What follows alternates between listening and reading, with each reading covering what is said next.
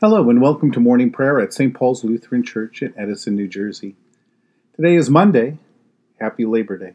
This is the beginning of the 13th week after Pentecost. This week we're going to read all of the Bible readings assigned for the upcoming weekend. Our theme for the coming week is Jesus' disciples are repenting sinners who have now found a welcomed home in Jesus we begin our time of prayer in silence. In the name of the Father, and of the Son, and of the Holy Spirit. Amen. O Lord, open my lips, and my mouth shall proclaim your praise. Glory to the Father, and to the Son, and to the Holy Spirit, as it was in the beginning, is now, and will be forever. Amen. Give glory to God, our light and our life. O come, let us worship and praise. Come, let us sing to the Lord. Let us shout for joy to the rock of our salvation. Let us come before God's presence with thanksgiving and raise a loud shout to the Lord with psalms. For you, Lord, are a great God and a great ruler above all gods. Come, let us sing to the Lord. Let us shout for joy to the rock of our salvation. In your hand are the caverns of the earth. The heights of the hills are also yours. The sea is yours, for you made it, and your hands have molded the dry land. Come, let us sing to the Lord. Let us shout for joy to the rock of our salvation. Come, let us worship and bow down. Let us kneel before the Lord our Maker. For the Lord is our God, and we are the people of God's pasture and the sheep of God's hand. Come, let us sing to the Lord. Let us shout for joy to the rock of our salvation. Long ago, God spoke to our ancestors in many and various ways by the prophets. But in these last days, God has spoken to us by a Son. A reading from Exodus chapter 32, beginning this morning at verse 7. The Lord said to Moses, Go down at once. Your people, whom you brought up out of the land of Egypt, have acted perversely.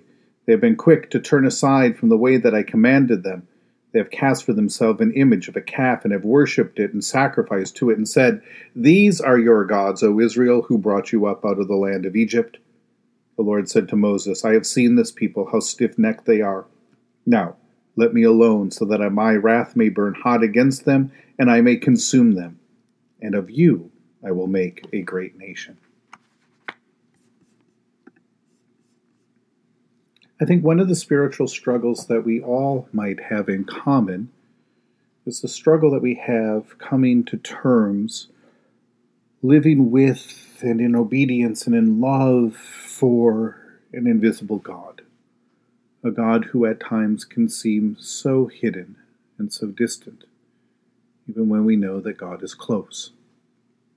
When Israel makes a golden calf and offers sacrifices to it and declares a feast and celebration, they seem to be trying to give a, a physical, near body and visible location to the God that they had rescued them from slavery in Egypt. It's not that because it's not that they believed that this golden calf had rescued them, as if this Uh, object of gold that they have made themselves had rescued them, but the golden calf has now become for them a created, visible sign of the God who has rescued them from slavery. The visible idol helps them worship the God that they could not see and approach the holy and unapproachable God.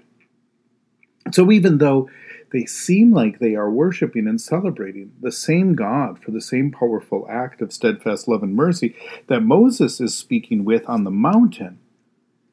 Their actions, though, are in truth the worshiping of a God that they have created in their own making, out of their own imagination, out of their own conception, out of their own ideas of what this God is or should be and that is an idol.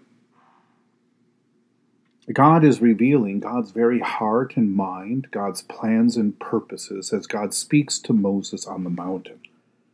What Moses will reveal to Israel in relating the word that God has given him is God who created the heaven and the earth, the God who promised to make a great nation out of their ancestor Abraham, and then out of Abraham's descendants and all who by faith come to trust in this God and be reconciled to this God.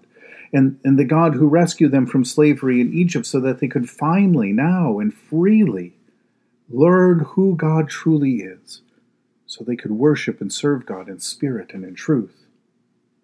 God reveals God to Moses, and through Moses to Israel.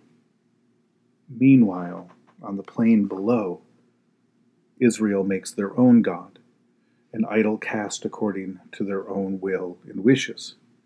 And maybe this is the true spiritual struggle the struggle to receive God as God. God as God has been revealed to us in Scripture and most fully in Jesus Christ.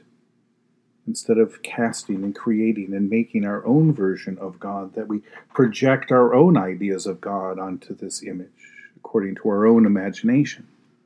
When we make God in our image and imagine God to act according to our values and visions, we cast an idol, a false God that drowns out the gracious and loving Word of God, who has created us, redeemed us, and has drawn close to us, as close as God's Spirit and our breath, through Jesus' death and resurrection. We are beginning a new week together. It's really a new season as we mark the unofficial end of summer today. It's kind of a new start. So let us let go of all of our thoughts on God and instead ask that the Spirit would open our hearts to receive the God that has been revealed to us in Christ, to receive the love of God that we cannot see or approach, but who nevertheless comes close to us and speaks to us a word of steadfast love and faithfulness in Jesus' name. In the tender compassion of our God, the dawn from on high shall break upon us. Blessed are you, Lord, the God of Israel. You have come to your people and set them free. You have raised up for us a mighty Savior, born of the house of your servant David. In the tender compassion of our God, the dawn from on high shall break upon us.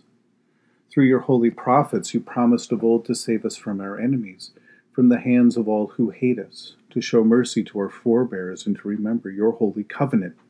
This was the oath you swore to our father Abraham, to set us free from the hands of our enemies, free to worship you without fear, holy and righteous before you all the days of our life. In the tender compassion of our God, the dawn from on high shall break upon us. And you, child, shall be called the prophet of the Most High for you will go before the Lord to prepare the way, to give God's people knowledge of salvation by the forgiveness of their sins. In the tender compassion of our God, the dawn from on high shall break upon us, to shine on those who dwell in darkness and the shadow of death, and to guide our feet into the way of peace. In the tender compassion of our God, the dawn from on high shall break upon us. The Lord be with you. Let us pray. Mighty God of mercy, we thank you for the resurrection dawn, bringing the glory of our risen Lord, who makes every day new. Especially we thank you for the sustaining goodness of your creation, for the new creation in Christ and all gifts of healing and forgiveness, for the communion of faith in your church, and for the gift of relationship with others. For what else are we thankful? Merciful God of might, renew this weary world Heal the hurts of all of your children and bring about your peace for all in Christ Jesus, the living Lord. Especially we pray for the Church of Jesus Christ in every land, for those who govern the nations of the world, for people in countries ravaged by strife or warfare, for all who work for peace and international harmony, for all who strive to save the earth from carelessness and destruction. For who else, for what else do we pray this morning? We give thanks to you, Heavenly Father, through Jesus Christ, your dear Son, that you have protected us through the night from all harm and danger. We ask that you would also protect us today from sin and all evil, that our life and actions may please you. Into your hands we commend ourselves, our bodies, our souls, and all that is ours. Let your holy angels be with us, so that the wicked foe may have no power over us. Amen. Lord, remember us in your kingdom and teach us to pray. Our Father, who art in heaven, hallowed be thy name. Thy kingdom come, thy will be done on earth as it is in heaven. Give us this day our daily bread, and forgive us our trespasses, as we forgive those who trespass against us. And lead us not into temptation, but deliver us from evil. For thine is the kingdom and the power and the glory forever and ever. Amen. Let us bless the Lord. Thanks be to God. Almighty God, Father, Son, and Holy Spirit, bless you now and forever. Amen. Go forth into the world to serve God with gladness. Be of good courage.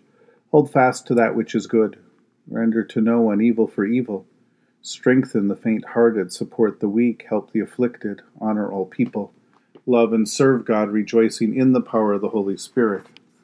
Thanks be to God.